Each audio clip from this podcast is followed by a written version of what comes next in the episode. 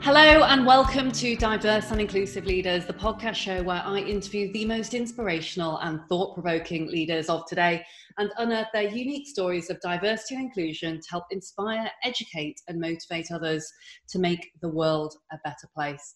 Today, I'm very pleased to be joined by Neil Shorthouse. Now, Neil is the founder and chief executive of his own business, Shorthouse Hospitality. He founded the business after um, a number of decades worth of experience globally, working across various different types of global organizations. He's worked for household name brands, starting off his career uh, working for, for Disney. Then he, he's been off to work for organizations such as Emirates, five star hotels, and more latterly, even sits on the board of the Leigh Academies Trust.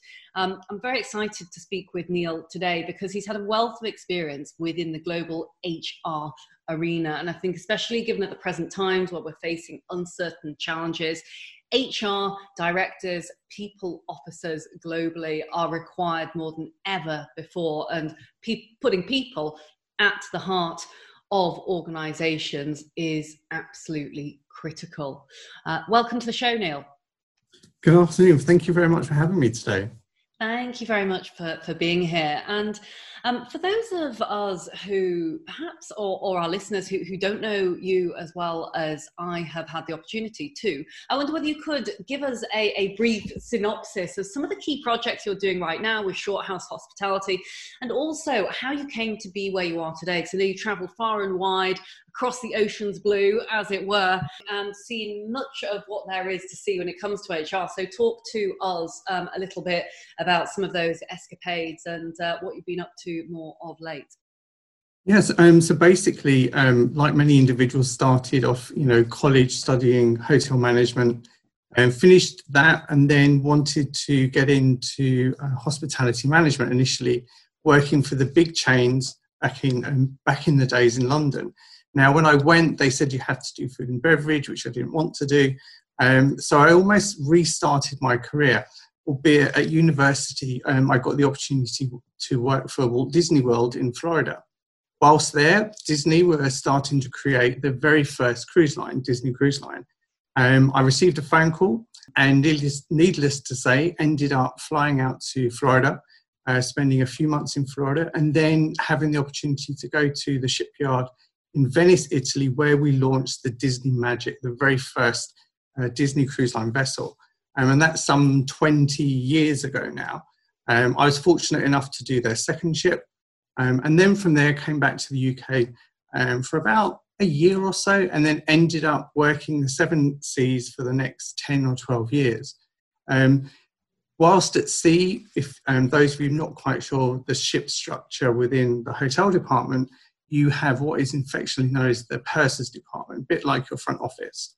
And within that, you are then have a separate area just for the crew, which is more like your sort of traditional pursers um, personnel office, not HR.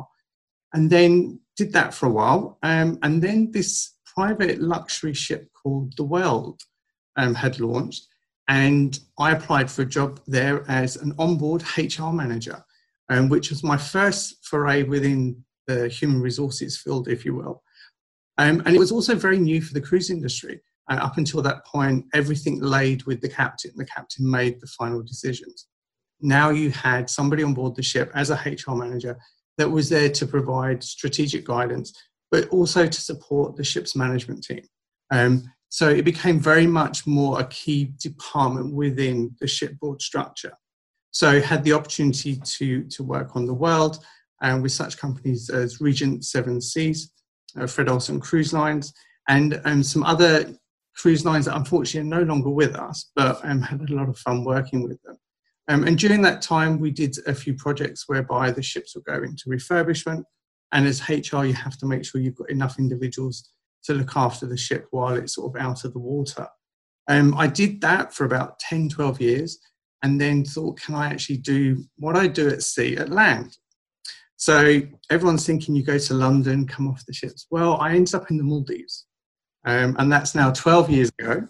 Um, so in 2008, started working in the Maldives as a cluster director of HR for Minor Group, um, and was there for a number of years. and then sort of came back um, and did some work within the UK, then went back out again to the Maldives um, and helped launch uh, Cheval Blanc, Louis Vuitton Moët Hennessy's first resort in the Maldives.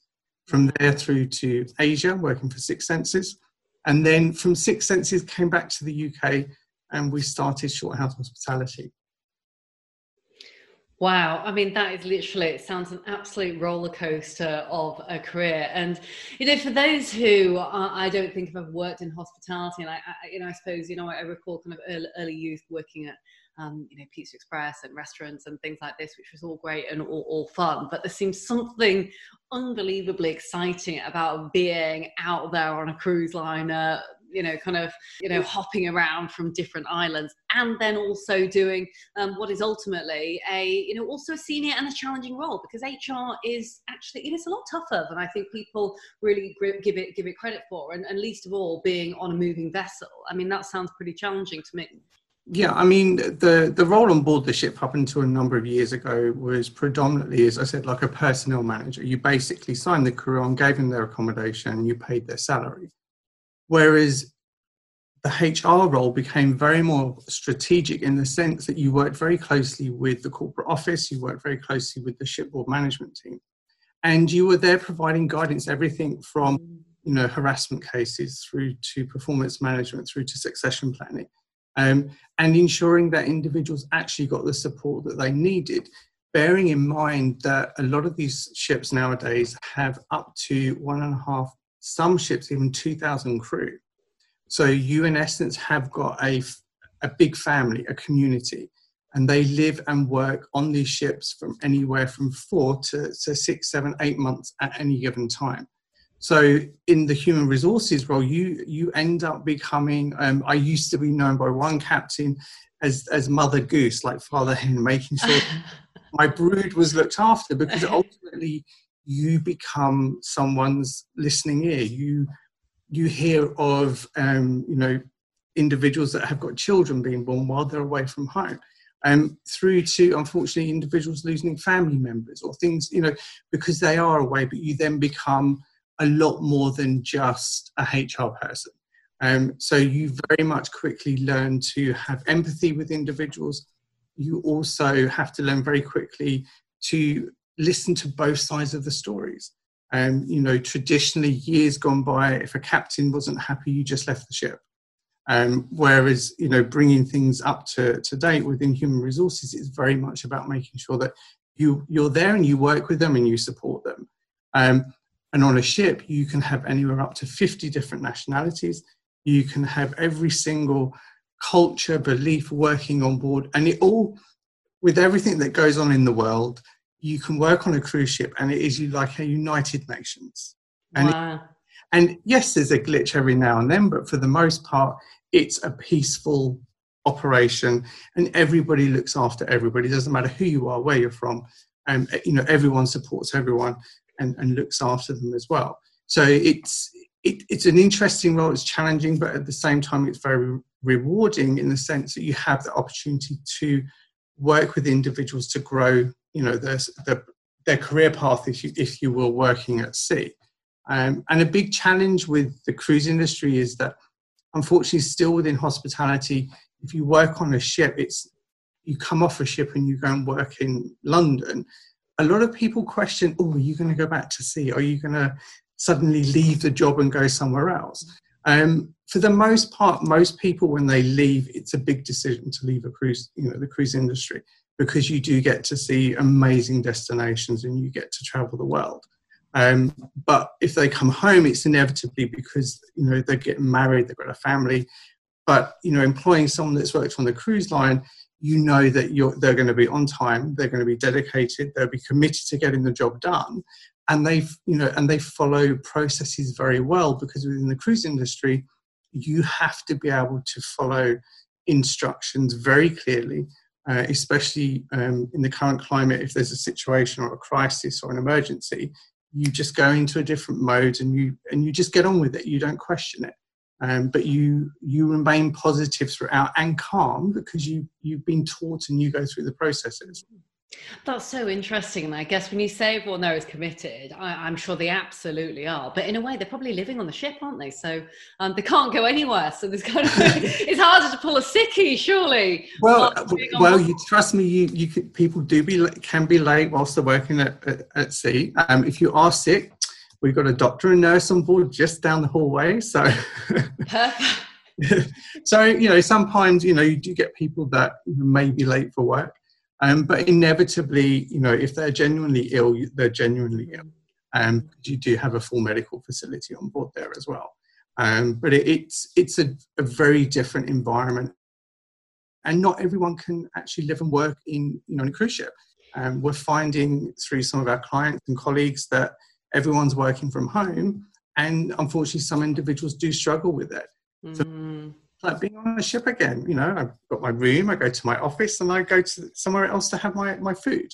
Um, and then I go for a quick walk and come back. So, in, in some ways, it's a similar situation, but it's also the mindset on how sort of individuals deal with it as well, I guess. Mm-hmm. That's so interesting. Do you know, I've never thought of that. That is absolutely fascinating. So if you have had that experience, I guess it is exactly, it was almost identical to what we are doing right now, which of course, um, given the, the, the, very difficult time that, that, that, we are recording this, it is, uh, it is COVID-19 is kind of in, in absolutely uh, full swing. And um, I suppose in some senses, one might argue it, it, it, could be you know less of a challenge doing this as it would be on board a, a ship you know provided i suppose you don't suffer uh, i mean i think that, like that, i think the challenge and what you know we've seen sort of recently especially with covid-19 is that the cruise industry has taken a big hit. And inevitably um, when you go back through whenever there's an incident or something happens on a ship it always hits the press purely because it's you know in essence it's one building or it's one ship and there's something that's happened on it and you have got anywhere up to two three four five thousand people on this you know this floating ship. So if someone is sick or something happened it it grabs that headline really really quickly. Cruise ships these days are very much built and equipped to deal with emergencies and crises that happen. Inevitably when a virus or norovirus comes onto a ship, it's actually nine times out of 10 comes on board from a passenger um, that unfortunately doesn't know that they have it or have the symptoms, but they won't say they have the symptoms purely because if they have the symptoms, then the ship may not allow them to travel for their own safety, but also the safety of the, the ship itself. So it's, you know, it's challenging times. And what we're finding um, is that we're staying in touch a lot with our clients. So we've worked with clients throughout. Um, we actually worked on some projects in Saudi Arabia, the Middle East, uh, Thailand, and the Maldives. And what we're finding now is the support we're giving is more about reassurance and guidance and support. Mm. Um, unfortunately, some of the countries where we do work in, and they are amazing destinations, yet from a support perspective, I when you talk about know, labour laws or mechanisms there for people within various industries, it's not always where we are per se here within the United Kingdom or other countries. So, and, you know, sometimes my phone will go at six o'clock in the morning, which inevitably means it's 10 a.m. in the Maldives, which is their morning coffee break. Um, and it's, and it will be someone that I've worked with that is now, you know, in a management position wanting a piece of advice or guidance or reassurance on what they're doing actually makes sense. Um, if you go back to the scenario that you're on a ship, if you're on an island, you live and work in that environment. That's, you know, they've combined um, some of the islands down, meaning that no one can leave and no one can come onto the island. So when you're the HR manager or head of HR, your responsibility isn't only about a job, it also then incorporates the well-being, the welfare. You know, you may have individuals that have got young families. You may have individuals that have got anxiety, and they all come to HR. So, you know, HR in London, at the end of the day, their staff goes home. Mm-hmm. You know, and they look after them, but it's slightly different when they're in, they live and work on the island. So their needs are far greater, and those in positions of responsibility like HR, you do have to become the person that has to have that listening ear. Mm-hmm. Unfortunately, also that person that may have to share some unfortunate news that there may be a pay freeze or you know they may have to close the island because there's no more guests. So the role becomes very, very diverse, and not everybody has the ability to switch off. You know, to have that mode. Okay, I'm in that sort of listening mode, and now I'm in a HR mode. Now I'm in a best mate mode, having a cup of coffee. Um, you know, not everyone has that ability to to sort of disconnect, but at the same time still have empathy with the, the team that they're working with. Absolutely. You have to be unbelievably adaptable. I, you know, I'm quite sure that resilience is one of the absolute top requirements for someone who's not only doing HR, which I consider to be one of the most challenging roles, actually. And interestingly, I, you know, I do still on mm, perhaps fewer occasions hear certain uh, you know exec members saying oh hr is relatively pink and fluffy and i think my goodness it's just amazing that there are still organizations where chief mm-hmm. people officers hr directors don't necessarily have a seat at the c suite and at the boardroom table yeah. you think my goodness um, you know this in particular when you're talking about being out at sea and it's a very uh, you know all encompassing position where you actually you can't escape it and go home um, it is you know it's kind of almost like right there on your doorstep so I, I get what you're saying about having to switch off and switch on being able to compartmentalize and, and everything like that um, but one thing I did wonder is clearly it, it, it's a very a very challenging challenging role. But you did say you know one big plus point about it is you're almost working with the United Nations workforce, and you know there's something really quite beautiful about that. You're you're on this floating vessel that's moving all over the place. You've got a whole plethora of different nationalities, ethnicities, differences in mindset, etc. How easy or difficult, perhaps, is it to create a really inclusive environment in such a fast changing um, type of uh, type of world that is, you know, working on a ship or, or working between islands and various resorts and such like? you know, I think if you look at the the ship environment, everyone everyone is treated the same. There is no segregation per se. You don't separate um, yes, you celebrate specific nationalities like you know um, Independence Days and stuff like that. They're always celebrated, but when when events are put on, there is always something for everybody to do. So you're not necessarily saying, "Oh, tonight we're just going to do this, and this is just for these individuals." They, you know, on ships you may just have a ladies' night in the spa, and you know, and that's where the ladies will go and have their spa trip. But then equally, you know, you open it up to say the guys not all of them will turn up. So, you know, there are things that you know that work and don't work. Mm-hmm. Generally, everyone gets treated the same. There is no special treatment. Um, especially with ships now, you actually have got female captains. So you will have a female that is the captain of a ship, potentially with 5,000 guests and up to 1,000 crew. And that individual has the overall responsibility of that ship. Um, so whereas before, you know, you'd have a male captain, you now have female captains in those positions, and it's and it's very much you know working within hospitality. You do unfortunately have individuals, and and there will always be characters there that you know it's their way or the highway basically. Mm-hmm, mm-hmm. And within HR, you almost have to you don't you don't play the game with them. You give your advice as you would give it to anybody. Mm-hmm. sometimes you have to accept that uh, the overall responsibility lies with the gm with the captain with the ceo um, but it's making sure that you give that advice whether it's the advice that they want to hear or they don't want to hear. You've done your part to make sure that you know the right thing has been done at the time. Um, and yeah you know hr's on ships very much a few cruise lines actually have the HR as part of what they call the captain's committee, which is all the department heads. Um, and some actually have the HR manager sitting around that table with, you know, be like the boardroom in, you know, in a corporate entity, actually is part of that structure as well. Interesting. So, do you think then, from a, and again, forgive my naivety, and I'm sure many, well, I'm hoping, I'm hoping that many of our listeners are, are, thinking the same thing as me because, um, you know, for me, this is just fascinating. The, um, you know, I'm picturing life on the ship and the captain whilst you're talking. Um, but do you think, because I think historically HR has sometimes struggled to find an inclusive place around the boardroom table, you, you know, just being quite frank about it.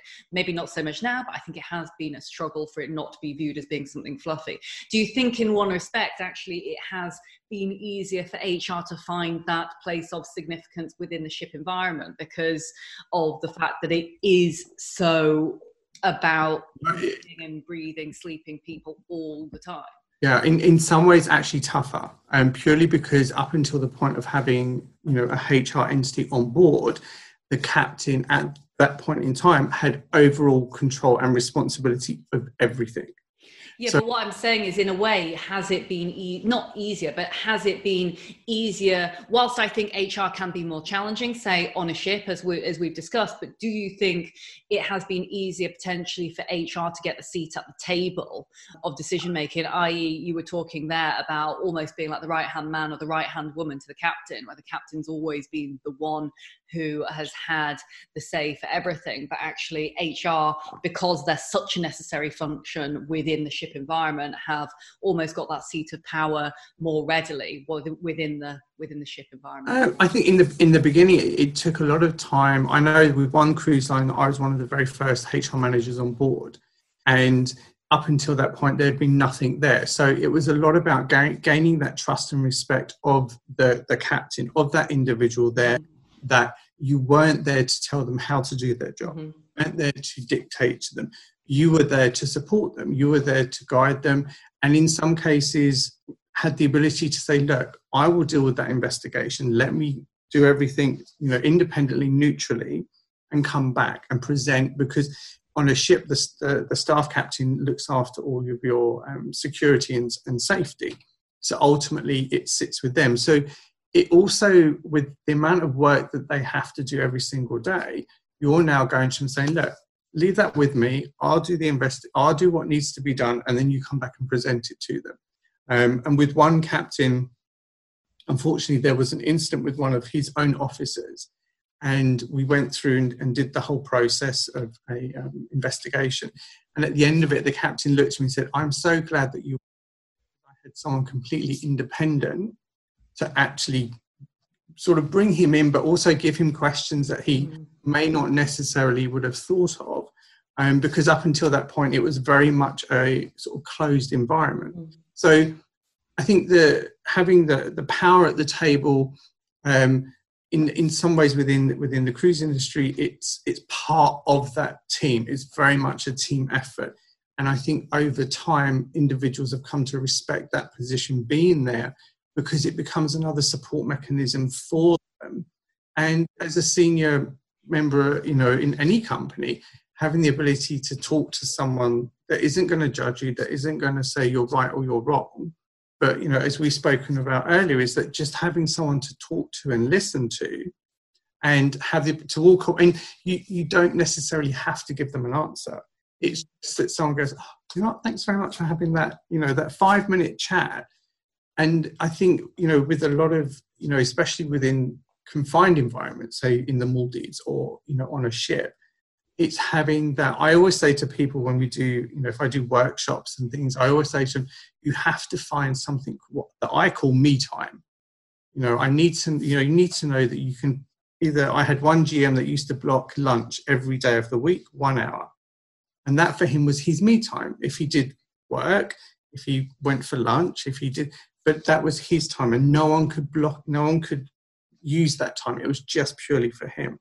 So whenever i do sessions i say you need to find your me time. My me time is going and having a coffee you know and just having five minutes out or you know on a ship i'd get permission i'd go onto the bridge wing and have my coffee and just have my five ten minutes. Um, you know and it's having that ability to sort of take that step back and that deep breath but by having that individual there within HR, you have that element of, as I quote, look, if you want to download, vent, that's fine because it just it doesn't go anywhere else. You put it in a little box and it sort of sits there. Uh, because it may be something bigger that you find out later, but at the same time, it's you know it's it's having that presence i think because i think if the presence is there and that trust and respect is there then you know the position or the, the seat of power if you will sort of comes automatically because they trust you they respect you and when decisions need to be made when they turn around to you and say oh and what do you think you think okay you, you've you've you've got yourself there without sort of banging drums or waving flags. Mm-hmm. Mm-hmm. Um, it, it's built for me. It was always building that trust and respect. And once you had it, you were you know you were sort of accepted. Um, got it. For, and I think unfortunately some companies still struggle to see the importance of you know the HR functionality and the support that it can give to a business. You know, especially. I mean, especially now, they're all going to be looking at HR saying, "What are you going to do? What's happening? What's happening?" Um, and some people will forget very quickly you know when this is all over they'll be like well what do you want what you know whereas it's it's almost that you're that department that doesn't wave its flag doesn't you know hoop and holler but you're you're you know you're there when they need you to be there but at the same time you step back when you need to step back mm-hmm. Mm-hmm. It's absolutely instrumental. I, I, I, truly believe HR is one of the most important functions when it comes to leading and managing businesses because you are, like you say, you're that, you're that confidant, you are the wingman or the wing woman uh, to the leader. Um, and someone that allows them to to kind of vent and discuss and to air their thoughts. Because let's face it leadership can be an incredibly lonely place. The amount of ceos that i speak with who, who really are struggling battling it alone um, battling it alone Absolutely. out on the seas yeah um, you know, as we've been talking about, HR really is that uh, that supportive function. And um, you know, again, before we run out of time today, because I'm keen to ask you another couple of questions, kind of in our lightning round. Um, you know, I wonder, kind of finally, uh, what are some of the kind of the observations that you've noticed? Obviously, you've had a number of decades worth of experience across multi sectors, especially within hospitality and such.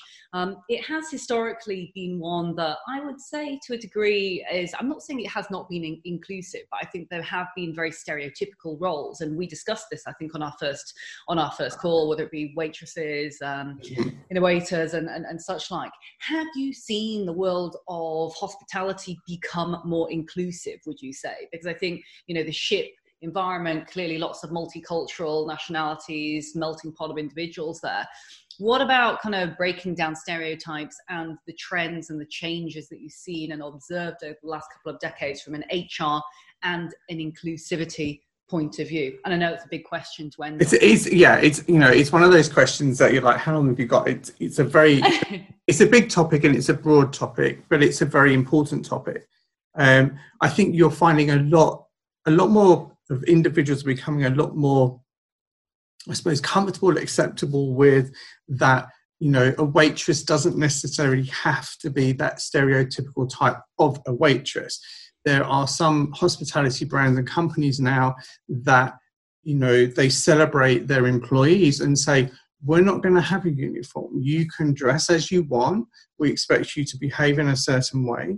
Um, you know, so you can go to some, you know, places in London and you'll have someone serve you that you from a hospitality perspective you would think oh you're but when you break it down they're just an individual. They're just a you know a human being. They're doing a job but it's breaking that barrier of not going to somewhere say like a top five star hotel where it's you know silver service and it's very elegant. Um, you wouldn't necessarily expect to see someone with a lot of tattoos or a moustache or earrings yet in some environments it works and it works well. So I think it's very much become a lot more inclusive. I still think, and I know people will say, "Oh, it's not," and it's. I think it's got better from what it was 20 years ago. I think there's a lot more openness to acceptance of you know different you know individuals. Um, you know, it, it it becomes very complex in the sense that you almost comp- put people into a different box, which I try and I don't really like to do, but then it's not you, it's other individuals will say, well, we, f- we fit within this stereotype or we fit in with this stereotype. Um, you know, but I'm seeing it, you see a lot more of it also within supermarkets, albeit it's not hospitality, but they are serving individuals and they're dealing with customers every single day. Um, you know, for example, our local co-op is so fun. You go in and they're all different, all different types of people. They're working there, but it actually creates a really fun environment. Mm-hmm. Um, so yeah, it's. I think to answer your question, yes, it's changed, Um, I still think there's a long way to go with certain companies and certain structures. However, as we sort of alluded to, for me, if the support isn't coming from that person sitting in the top chair at the very top, you will always come against the struggle and a challenge because if the support isn't coming from that level where it should, it doesn't matter how far down you go, there will always become a resistance to it. Um, I think some organisations do it far better than others, but that's purely on who sits in that chair and who makes you know the final decisions. Um, I completely agree with you. I completely agree with you. And I know it was a bit of a tough question there because it was incredibly broad brush. And of course, hospitality, it, it covers so many different types of organizations and plethoras of in, individuals and such like. But what you're ultimately saying there, I believe to be one of the fundamental, um, fundamental pieces in the jigsaw to get that inclusive shift is the CEO, uh, the captain, the individuals will sit right at the top of the tree because ultimately that is, you know, it's demonstrating the trickle effect. If you have a CEO uh, there who, even for example, someone who I know quite well, the CEO of Pizza Express, I know it's a different type of hospitality, um, but he's incredibly inclusive, you know, embraces lots of different types of individuals, whoever can come into the restaurant, whomever, you know, tattoo, you know, they literally do do embrace all different kinds of, of individual. But I think you compare that to kind of a five star um, organization, there are certain limitations, but absolutely does it depend on the leader who is in that chair and the person who ultimately, excuse the pun, is steering the ship. so I couldn't help myself. I couldn't help myself. Okay. um, but but but it absolutely does, doesn't it? But no, you're completely right. I think when we look kind of holistically, and, and again, it was maybe perhaps an unfair question because it is so broad, and I'm sure some people are thinking, no, it's not more inclusive. But there are lots of different types of hospitality organizations now. Things aren't perhaps quite as formal as they used to be. And you know just to pull on your kind of your your you know the, the these stereotypes or, or, or the visual diversities be it someone who's got tattoos or piercings or what have you lots of organizations now are more open to this and actually embrace this and they become more cool hotspots when it comes to hospitality. i mean you know when i first worked for disney you couldn't have visible tattoos. You weren't allowed to have you know facial hair you know they they've the times have changed and they have changed the way that they allowed their um, employees or cast members to present themselves to you know members of the public or guests coming up in and i think it's it's that it, a lot of it comes down to society in the sense in how individuals have been raised what they see on tv mm-hmm. is the norm and what is acceptable and not acceptable you know working you know um, within schools, you know, on boards, etc., like that. And you you go out and meet the the teachers and the principals, and you look in the playground, and you have got, you know, it's like a rainbow of colours in the, and the kids just don't care. They're just having a great laugh. Mm-hmm. You look at adults and think, okay, somewhere along the line, you've been taught something very different. Mm-hmm. Um, where when they're children, you just see them in the playground, and the kids just have a ball. Yet they're all very different you know different backgrounds you know etc um, but i think as you get older it depends on how you've been taught and what you see as what is the norm. Mm-hmm. what the societal norm is. Uh, uh, absolutely. It, you know and you know and it's it also you know maldives for example culturally you know if you go on to a local island you know inhabited the, the gentleman wear sarongs and that is the norm. You know that for them would be their normal daily whereas from someone coming from say Europe to see it, why, why are they wearing like a long dress? It, it, it's part of their culture and history, and for them, it's normal. Um, you know, so the, the teenagers, the guys, when they do traditional dancing, it's the normal to wear you know that type of um, costume because they don't see it any differently. Whereas someone in Europe, like, oh, it's a man in a dress or a skirt. It's not. It's part of their history and their culture. Mm-hmm. And it sounds like it's been an absolutely fascinating journey, Neil, journeying across the world, experiencing different cultures, you know, what, what, what different norms mean, and especially from the HR perspective. I think it's, a, it's been a thoroughly enjoyable show today. And um, I'm realizing what the time is. And uh, we've been talking probably for about 45 minutes. It's been a very long podcast, but actually thoroughly enjoyable. And so before we go, I'm going to I'm going to ask you one question actually from, from our usual kind of lightning round questions. But I, I, I wonder um, from, from a lot of the discussions we've had today, whether it be to, to speaking out to HR listeners that, that we have, or to, to anyone, in fact, who's dealing with particularly difficult times of, of change, what advice might you be able to, to give to people from, from the HR perspective and from your personal perspective that might help and encourage others? I think you know, especially with with everything that's going on, there's a lot of change happening. I think those within HR, you have to have the ability to step back and look at the bigger picture. Don't get so bogged down on just one piece of, of the jigsaw puzzle. And um, you do need to have the ability to step back and look at everything from a much broader perspective. And don't be afraid to pick up the phone and talk to somebody about it. Um, a lot of HR will become very silo in the sense that, oh, my company won't allow me to talk to anyone or share information. This day and age, to, for me, that's, that's irrelevant, especially now. If you're struggling, talk to someone, pick up the phone, speak to another HR professional in, your, in the next hotel or the next business, or you know, find someone that you can talk to because sometimes it's just having that ability to share it with someone, to talk it through, and you actually may go, I'm not going crazy, I'm actually doing the right thing. But then you also may find support from somebody else because they're in exactly the same position and they don't know how to deal with certain things. So, you know, change will happen whether we like it or not, but step back, look at the bigger picture, pick up the phone, share information, talk to somebody. Um, because I guarantee you, someone will be going through exactly the same as you are right now. So don't, you know, it's that old thing. You know, if you don't ask the question, you don't know. You know, um, you know. So pick up the phone, talk to someone, ask the question, um, and step back and, and look at what's going on. Thank you ever so much, Neil, for being here with us today. Pleasure. Thank you very much for your time.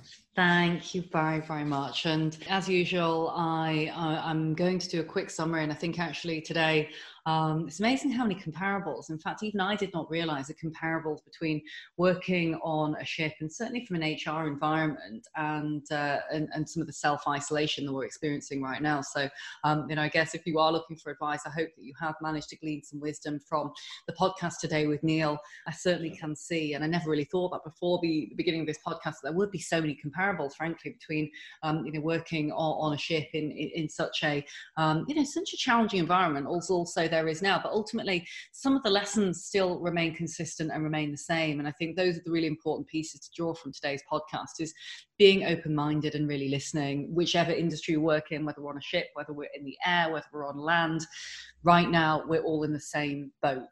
And actually it's all about listening. It is about listening it's about supporting it's about guiding and it's being there for one another. When you work in an hr capacity where your role is really more fundamental now than it ever has been. Times of challenge like this are where people must come first and the role of the hr professional is absolutely fundamental. The heart and soul of making sure people are okay they're safe and they're well but also making sure that you're okay and you're safe and well as well um, because we can't look after yourself and you certainly can't look after anyone else. So do make sure you are, as Neil said, picking up the phone. Don't be worried. Don't be shy about it. You know, there is no better time than now to really share those vulnerabilities and to share the anxieties that we have. Because if we share those um, and we try and collaborate and club together, we can get through this together. So um, thank you ever so much, Neil. I know that we'll be hearing from you again, hopefully on one of our future panels around hospitality. Um, so I shall look forward to seeing you then. And um, as usual, uh, the podcast will be available on www.dialglobal.org forward slash podcast or www.laylamckenzie.com forward slash podcast. My name is Leila McKenzie Delis, and you are listening to the Diverse and Inclusive Leaders podcast show. We're with you every week, but at the moment, we're here more frequently because of supporting people in uncertain times. So if you want to write in or you want to ask any questions to any of our guests who have been on the shows, or myself or any of the team, please do reach out online via LinkedIn or through the website. Look forward to seeing you again very soon. Stay safe, stay well, and thank you again, Neil.